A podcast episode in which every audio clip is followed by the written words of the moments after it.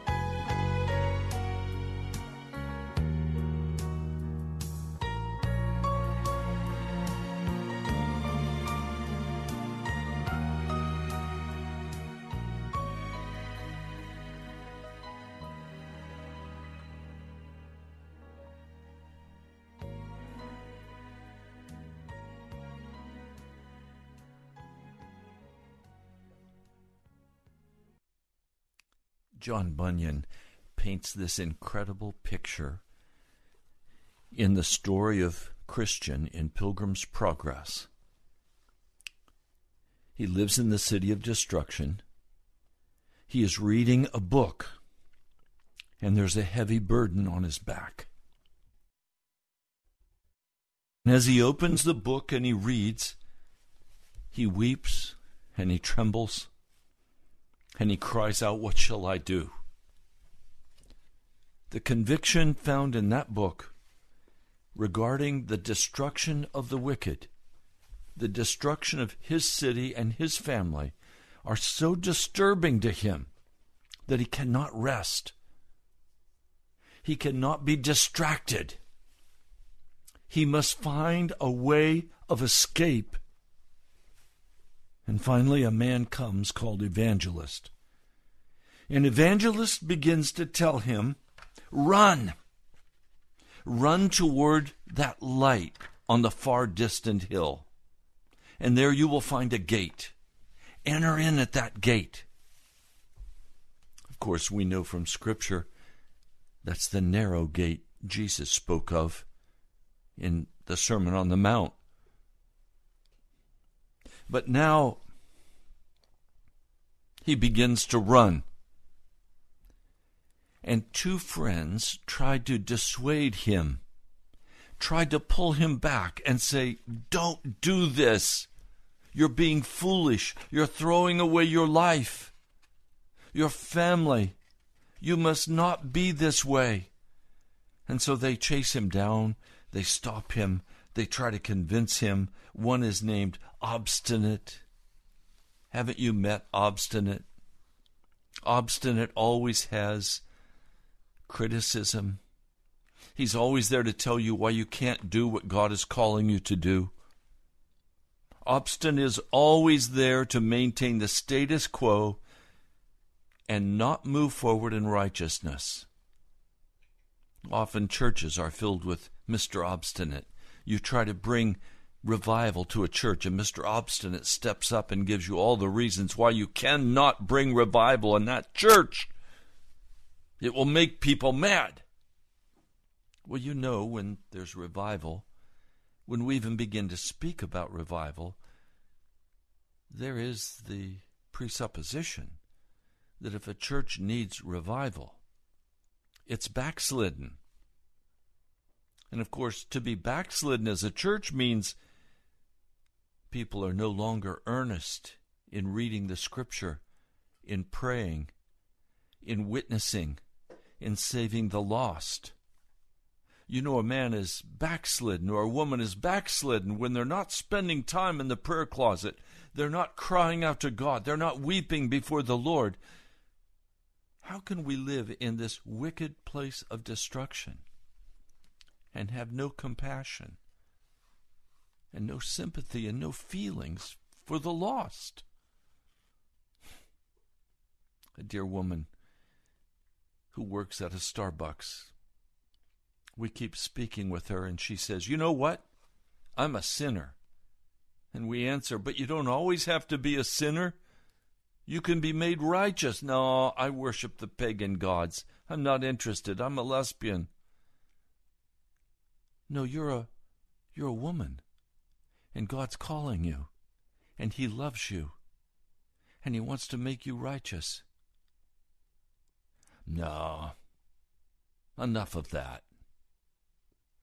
Well, you always have those who are not interested in the lost who have no compassion for a young woman like this. They want to just do church. Keep it comfortable, keep it inspiring, keep it uplifting.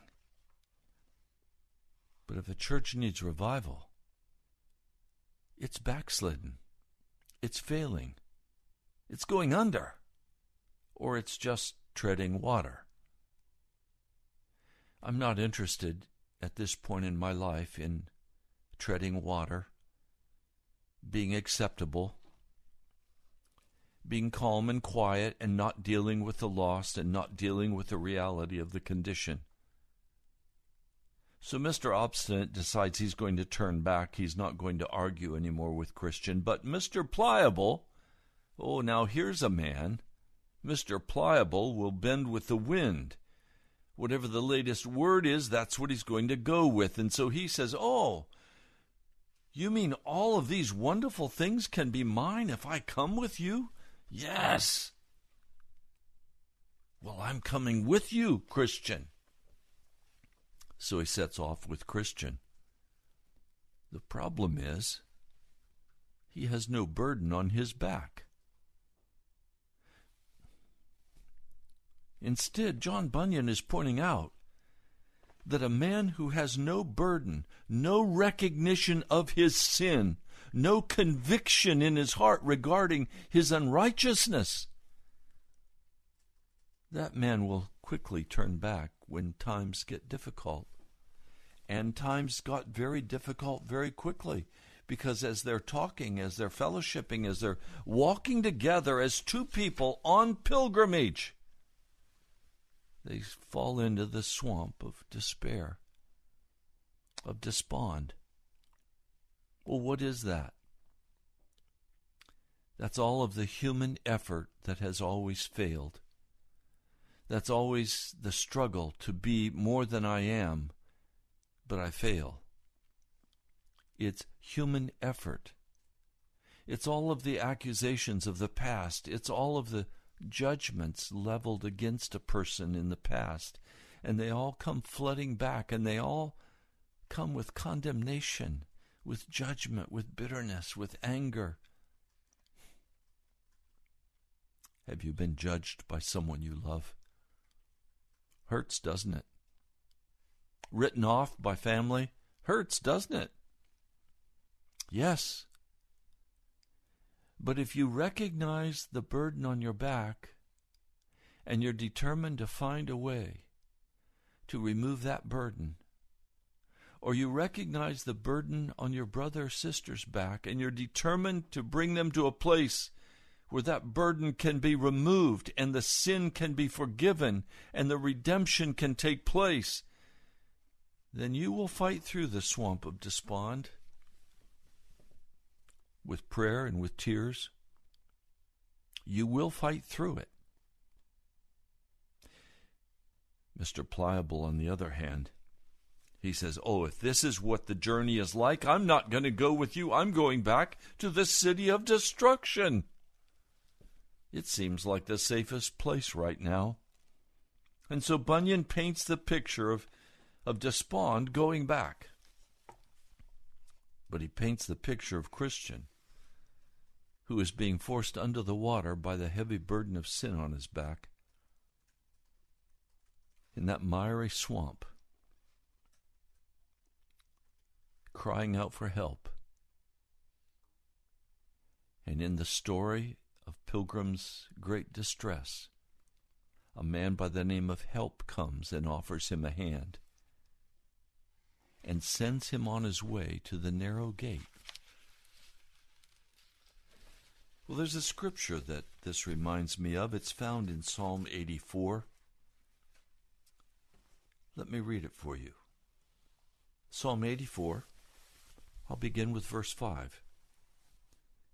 Blessed are those whose strength is in you, who have set their hearts on pilgrimage. As they pass through the valley of Baca, they make it a place of springs. Baca in the Hebrew means weeping, tears. So, blessed are those whose strength is in you, who have set their hearts on pilgrimage, who have said, I will go on the journey. I am going to get rid of this burden on my back. I will be set free. I must live a new life. And they set their hearts on pilgrimage. Now, I can tell you out of my own personal walk when you set your hearts on pilgrimage, you are on your way to the valley of weeping. You are on your way to a place of tears. Because you're going to need to repent. And repentance means giving up my whole life, everything that I am, everything that I've ever hoped for, everything that my heart has desired. Uh, It means giving up who I am, my life, my time, my money. It means I'm going to give everything into the hand of Jesus Christ. And that is a place of grieving and weeping over the loss of my life. But it goes on, they make it a place of springs. This is in the desert. They make it a place of springs. The autumn rain covers it with pools. Now, the autumn rain in Israel is that rain which comes to make the planting of the crops possible because their growing season is in the winter, not in the summer. In the summer, the hot sun burns everything brown, but in the fall, the fall rains come. And it prepares the soil then for the planting of the crops. And it says they go from strength to strength till each appears before God in Zion. So Psalm 84 is literally describing the way a person must move forward with that burden on the back. There is a determination set in the heart I will go on pilgrimage. I will take the journey to becoming righteous and holy before God. I will pay whatever price is necessary to get right with God. I will not turn aside for any inconvenience. There will be nothing that will deter me or stop me from getting right with Jesus. That means you've set your heart on pilgrimage, on the journey, and you will go through the valley of Baca, the place of weeping and repentance and getting clean before Jesus. You will be crucified with Christ. And then it will become a place of springs. The rains will come that you could plant the crop, a crop of righteousness. And as this happens, you stop going from failure to failure and you begin going from strength to strength until finally you are brought face to face with Jesus in glory.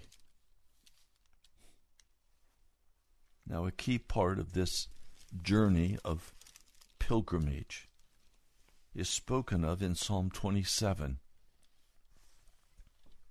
I have this psalm so dated and so marked.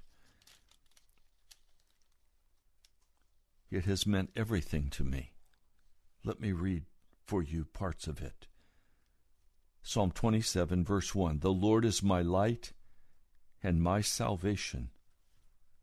Whom shall I fear? The Lord is the stronghold of my life. Of whom shall I be afraid? The Lord is the light in the darkness. He is my salvation. Then it says, The Lord is the stronghold. Literally, in the Hebrew, it is saying, The Lord is my fortified place of protection. A stronghold, a fort, a place that is protected from the enemy. The Lord is the place where we run. We run to Jesus. How do we do that? Time in Scripture, time in prayer, and then doing exactly what the Lord has directed us to do as we have read the Word of God. As we obey the Word Jesus speaks to us out of the Scripture. I would encourage you read the Sermon on the Mount. Read First John. you'll find all through the New Testament very specific direction regarding how you are to live and how you are to behave. You will find lists of sins that you are to leave behind. You will find a new man to put on and exactly what it looks like in Colossians to put on that new man. When evil men, verse 2, advance against me to devour my flesh, that's the NIV translation. Literally, in the Hebrew, it means when evil men advance against me to slander me. What is slander? Lies spoken. It doesn't even matter if the person speaking the lies believes the lie, it's still slander and legally would be considered as slander. He's saying, Evil men advance against me to slander me. When my enemies and my foes attack me, they will stumble and fall. Why will they stumble and fall? Because the man of God is not going to turn to the left or to the right. He is going to continue directly in the path in which he has been instructed to go and people can believe whatever lie they choose to believe.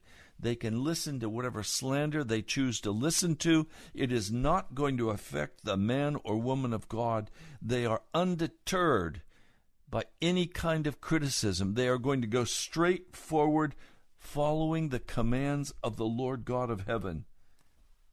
Verse 3 Though an army besiege me, my heart will not fear. Though war break out against me, even then will I be confident. If you've lived very long, you've had times when war broke out against you, when people tried to undercut you, when people cut you off, when people separated from you, when people cursed you, judged you, I've experienced all of those things. But my heart will not fear. No, let me tell you how it works. You wake up in the morning, and the fear has come down upon your heart, and you're terrified. You don't know how you'll make it through the day. You don't know how you'll pay for what needs to be paid for. You don't know what way to turn. Everything seems to be dead end. There seems to be no possibility of redemption. What do you do? You go to your stronghold. You go to the prayer closet. You sit with the Lord and you begin to read the Word of God. You let Him direct you in where you are to read. And as you read, you begin to pray those scriptures aloud. You begin to stand, Lord, your word is true. And you stay in that prayer closet and you stay in that stronghold until the fear is defeated and you stand by faith in the word of God. And then you don't leave the stronghold. You move out into your day's labor and you don't leave the stronghold. You do not allow the fear to reign over your heart or over your life. You constantly now are resting in Jesus Christ. It doesn't matter what the war is. It doesn't matter that it looks like everything is destroyed. It doesn't matter. What matters is that you're in the stronghold of God. And when you're in that place, that stronghold of God.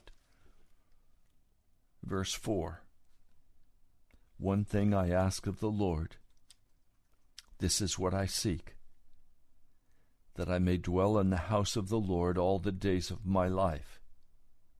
Well, what is the house of the Lord? It is the stronghold of God. It's where you're living. It's where you fled to in the early hours of the morning when you went before God and you cried out to Him for deliverance, where you were hidden in Jesus Christ. May I just be very blunt with you? Jesus Christ is my stronghold. He is the house of the Lord. He is the abiding place. John 15. Abide in me. Remain in me, Jesus is saying. He is the abiding place. He is the tabernacle. He is He is my stronghold. He is the house of the Lord. That I may dwell in the house of the Lord all the days of my life, to gaze upon the beauty of the Lord and to seek him in his temple. Verse 3 For in the day of trouble he will keep me safe in his dwelling. He will hide me in the shelter of his tabernacle and set me high upon a rock. Jesus is saying, Look, fear is going to come into your heart when you're attacked. Flee to the stronghold, to the fortress. Come to the house of the Lord. Seek the Lord in his temple. Seek his face. And in the day of trouble, when everything seems to be wiped out and impossible, trust him to keep you safe in his dwelling.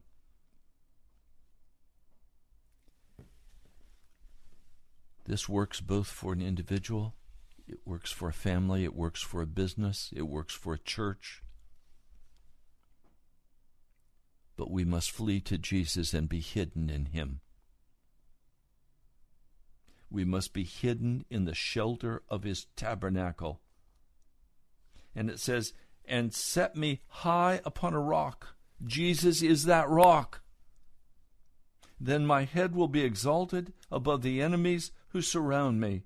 At his tabernacle will I sacrifice with shouts of joy. I will sing and make music to the Lord.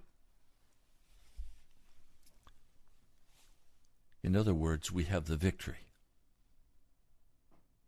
Sin no longer can rule over the life of a man or woman who has fled to the tabernacle of God, who is given totally and fully to Jesus Christ, who has repented of all sin and no longer walks in rebellion against the Most High. You cannot dwell in the tabernacle of God. You cannot be sheltered in his tabernacle if you are walking in known rebellion against the Lord. And so then you have to find other hiding places. And so you find the hiding place of the television. You find the hiding place of your professional sports. You have a place in your life where you say, Yes, this is reserved for Jesus, but then the rest of these parts of my life, I'm taking care of myself. You will not be safe in that place. You will not be safe in that place. You will be swept away, and your hidey cave will be washed away with you in it, and you will be lost, and you will go to hell because there is no safety outside of Jesus Christ. Now he begins with a prayer. Hear my voice when I call, O Lord. Be merciful to me and answer me. When you go in the prayer closet and you begin to read the scriptures, Psalm 25. Who then is the man that fears the Lord? He will instruct him in the way chosen for him. When you go in the prayer closet and you begin to pray, and you begin to say, Hear my voice when I call, O Lord, be merciful to me and answer me.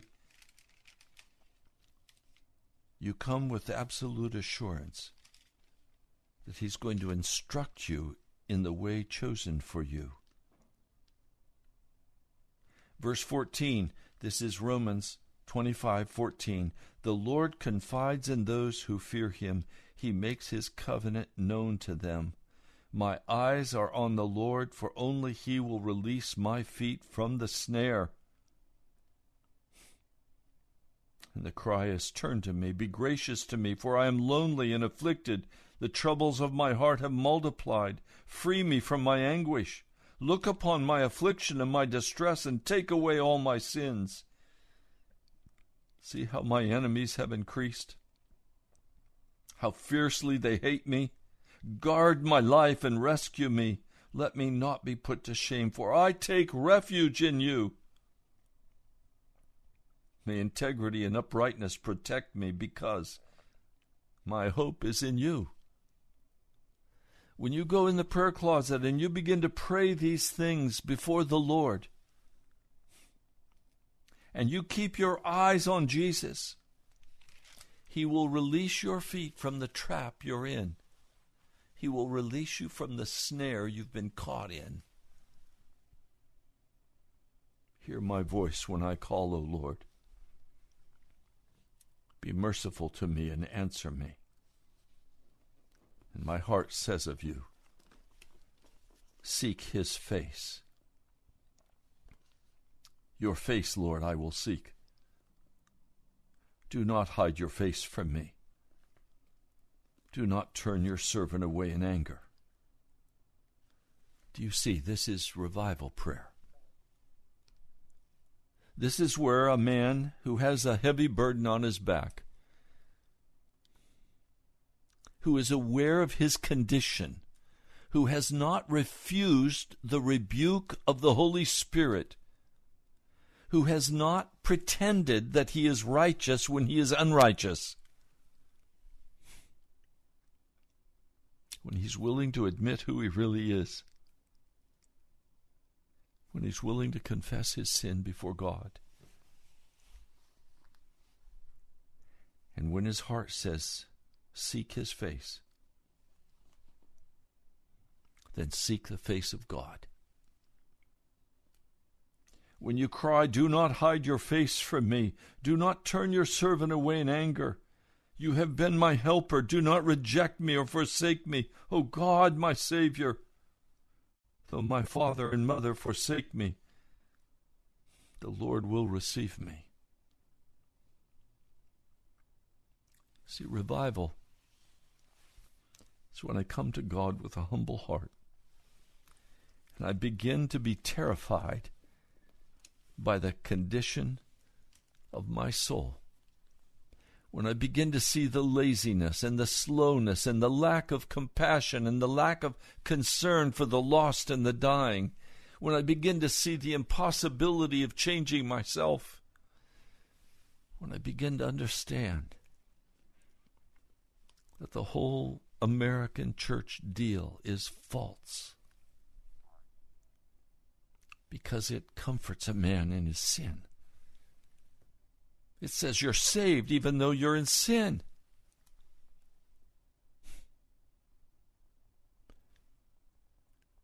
A man went to his mother to try to talk with her about her salvation. A heavy alcohol abuser. And he tried to talk with his mother about the condition of her heart, that she had to get right with Jesus. Later, he found that his, his wife had gone privately to her mother in law and had said to her, Don't, don't listen. It's not true. You're saved. You love Jesus. You can't lose your salvation.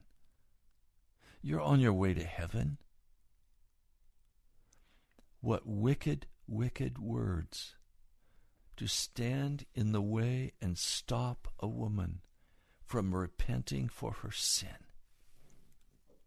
When I heard that story, it just broke my heart. This is the story of the modern church. Comforting, comforting the people who say they belong to God in the midst of their sin. Why? Because they don't want to offend anyone. The church wants to be inclusive and bring everybody in. But if everybody comes into the church, the church will be like the world, and that's what we have today. And if the church is like the world, and the world is going to hell, the church is going to hell too. Does that concern you? That burns my heart. And I say, Jesus, there has to be a revival. There has to be a true repentance. There has to be a turning from wickedness. There has to be a renouncing of self and sin. There has to be a renouncing of my life. And I must give it to you, Jesus. There must be a place where we come into the tabernacle of God and we seek his face. You know, your face is one of the most intimate parts of your body. I don't let anybody touch my face except my wife. She's welcome to touch my face, and I touch her face. Why? Because we love each other.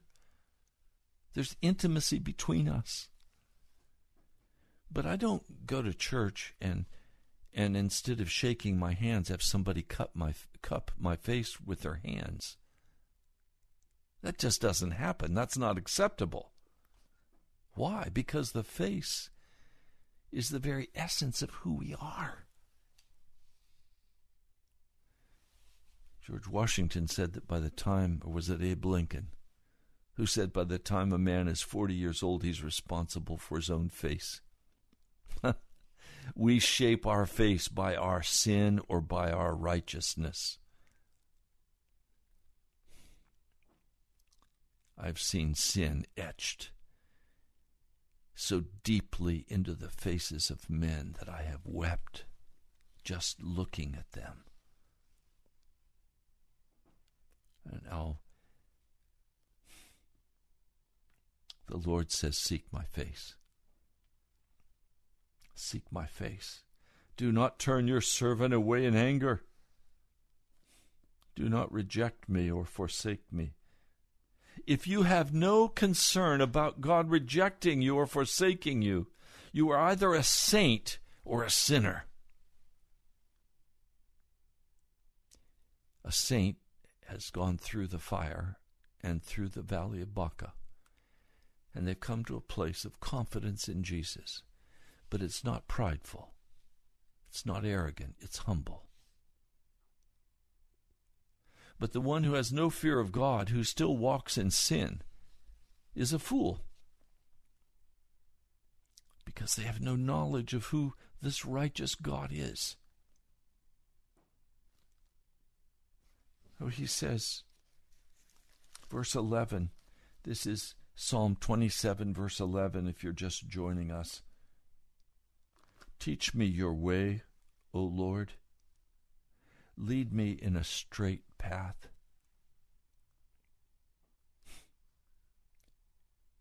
That's the cry of a man or woman who wants to be made holy. Teach me your way, O Lord. Lead me in a straight path. Because of my oppressors, do not turn me over to the desire of my foes, for false witnesses rise up against me, breathing out violence. So, in the midst of all the difficulty, in the midst of everything being utterly undone, and you see no way through, you hide in the stronghold of God. You repent of your sin. You turn from every evil thing. You find shelter in the tabernacle of God. And then you plead with the Lord in intercession and prayer. Do you have a burden for prayer? Is prayer something you can't help yourself? You just have to pray. You have to cry out to God You have such a burden for the sin of your own heart that, like Christian in John Bunyan's book, you have to cry out and say, Oh, God, what shall I do? I'm lost. I'm going to go to hell. Or have you found redemption in Jesus? And now there's a great burden of prayer on your heart for the lost, for the unrighteous. We are not saved by grace to live a normal American life. We are not saved to settle back in the luxury of America. We are saved from our sins and then to be made righteous that we can turn our eyes toward heaven. And now everything we do, everything we say, is specifically oriented toward how do I build the kingdom of Jesus Christ? Do not turn me over to the desire of my foes, for false witnesses rise up against me, breathing out violence. The greatest false witness who will rise up against you and breathe out violence are the evil spirits, the demons, Satan himself. He will do everything to dissuade you from going on the journey, on the pilgrimage to the stronghold of God. Verse 13. I'm still confident of this. I will see the goodness of God, the goodness of the Lord in the land of the living. Wait for the Lord. Be strong. Take heart. Wait for the Lord, and He will deliver you. I'm wondering today are you in a hard place? Do you need to be prayed for? Are you in a hard place because of your sin? Are you in a hard place because of the circumstances of your life? Have you made the decision to go on the pilgrimage? Is God your stronghold? I'd like to pray with someone today. Our phone number is 877 534 0780.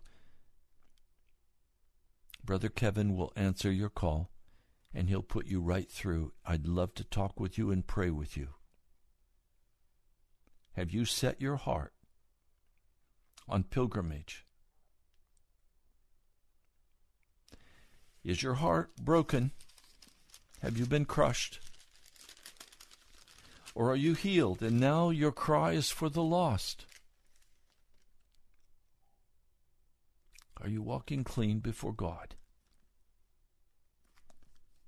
If you need me to pray with you today, please call 877 534 0780.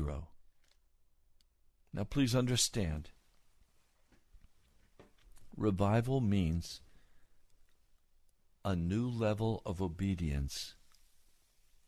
It means I am turning from the casualness of this world. I am turning from the self centeredness of my life. I am giving up my judgments of others. I am giving up my offenses that I hold against others. I am forgiving. And I am saying, I must have a new life in Jesus. I am not satisfied with the same old, same old. I want something new. I need Jesus. That's what happens when revival comes. But usually, what happens as people hear revival preaching, they take offense because they don't want to deal with their sin. And they don't want their comfy place disturbed. And so they'll find every excuse, every accusation. They will delay in every way possible. I say this because I've done that too. But finally, you come to a place where you say, I must have Jesus. I must have Jesus. Are you in that place today? If you are, call quickly 877 534 0780.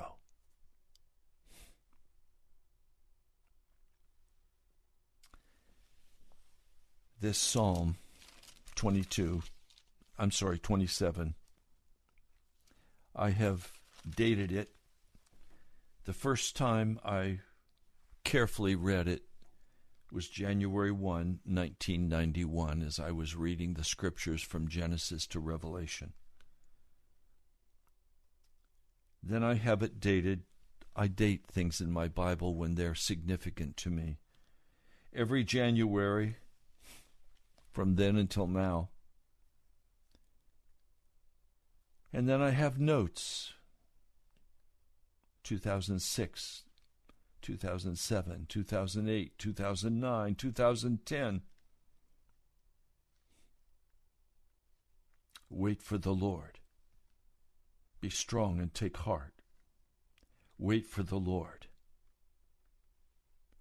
So do the math. I started waiting on the Lord in 1991. I've been waiting since then for revival, constantly praying, constantly seeking the Lord. I'm confident this is the year of revival. I'm asking God to turn the hearts of every one of you who is listening, that you would not take offense at the message, that you would not take offense at the call to repent. We have three calls. Well, let's take them.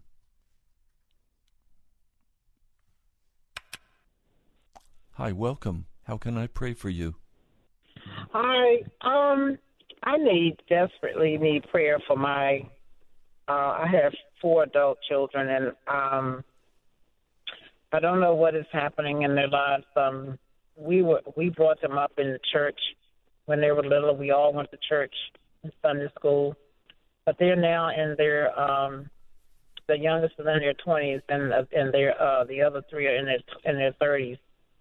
But I don't know what has happened to their spirit. Um, I pray for them that they will turn their hearts back towards God. Um, I thank God that they're not bringing trouble, like getting, you know, they're not involved in drugs or any any type of trouble with the law or anything like that. It's just that they're having such struggles with trying to make their lives count for something like their jobs. It's very difficult for them to it seems very difficult for them to get jobs. I don't know if it's because of this area or what. I have two of them are college graduates and two are not.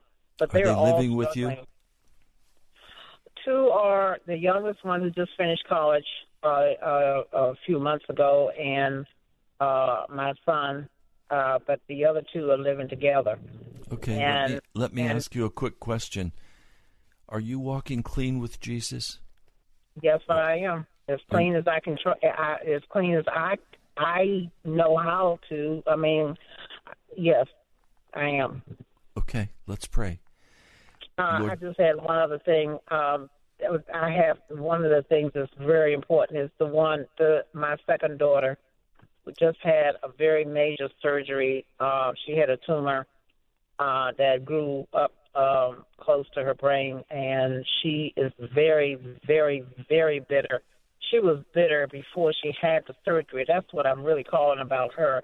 I don't know how to pray for her spirit. She's very bitter um, about just life in general. She feels like um, I don't know really what the problem is, but she is a very bitter. None of my children are married. Not one. I don't have one married child, and this one is the second born. She's very bitter about my relationship with the youngest. She doesn't know why she's that way, but she's very bitter about that. She's bitter about uh my relationship with her father. She said that we don't go anywhere. She doesn't know why we don't go out. and she said if this is the way marriage is supposed to be, is is going to be, she doesn't ever want to get married because we live a dull life, and um, just she's just bitter. Um, I don't know. She should be thankful because the the surgery that she came through was very major.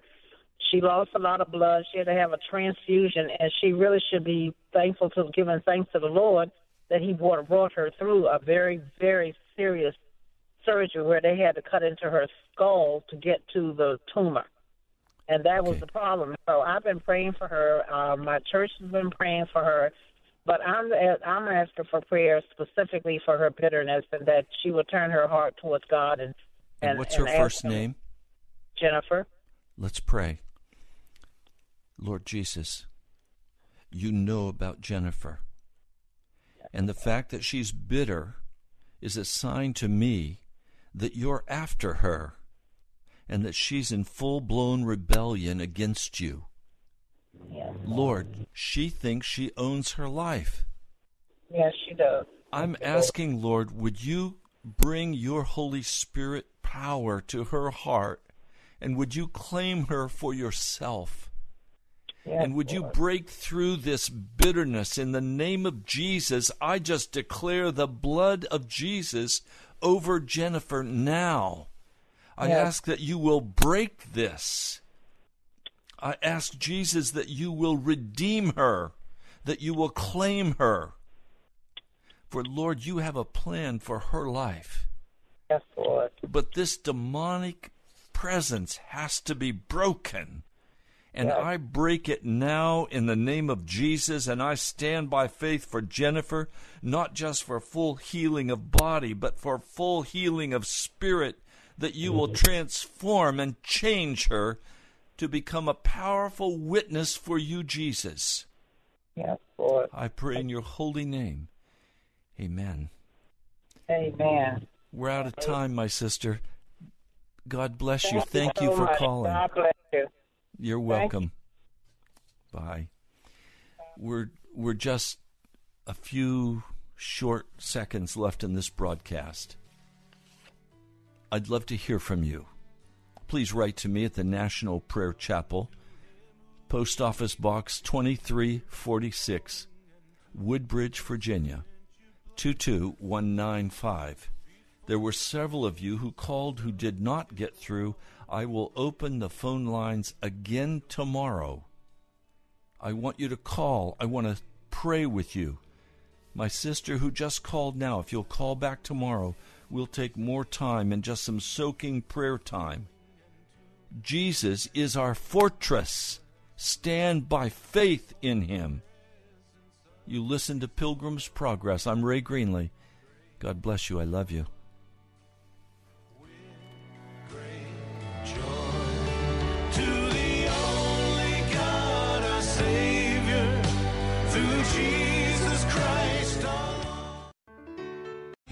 Three star general Michael J. Flynn, head of the Pentagon Intelligence Agency, knew all the government's dirty secrets. He was one of the most respected generals in the military. Flynn knew what the intel world had been up to. He understood its funding. He ordered the first audit of the use of contractors. This set off alarm bells.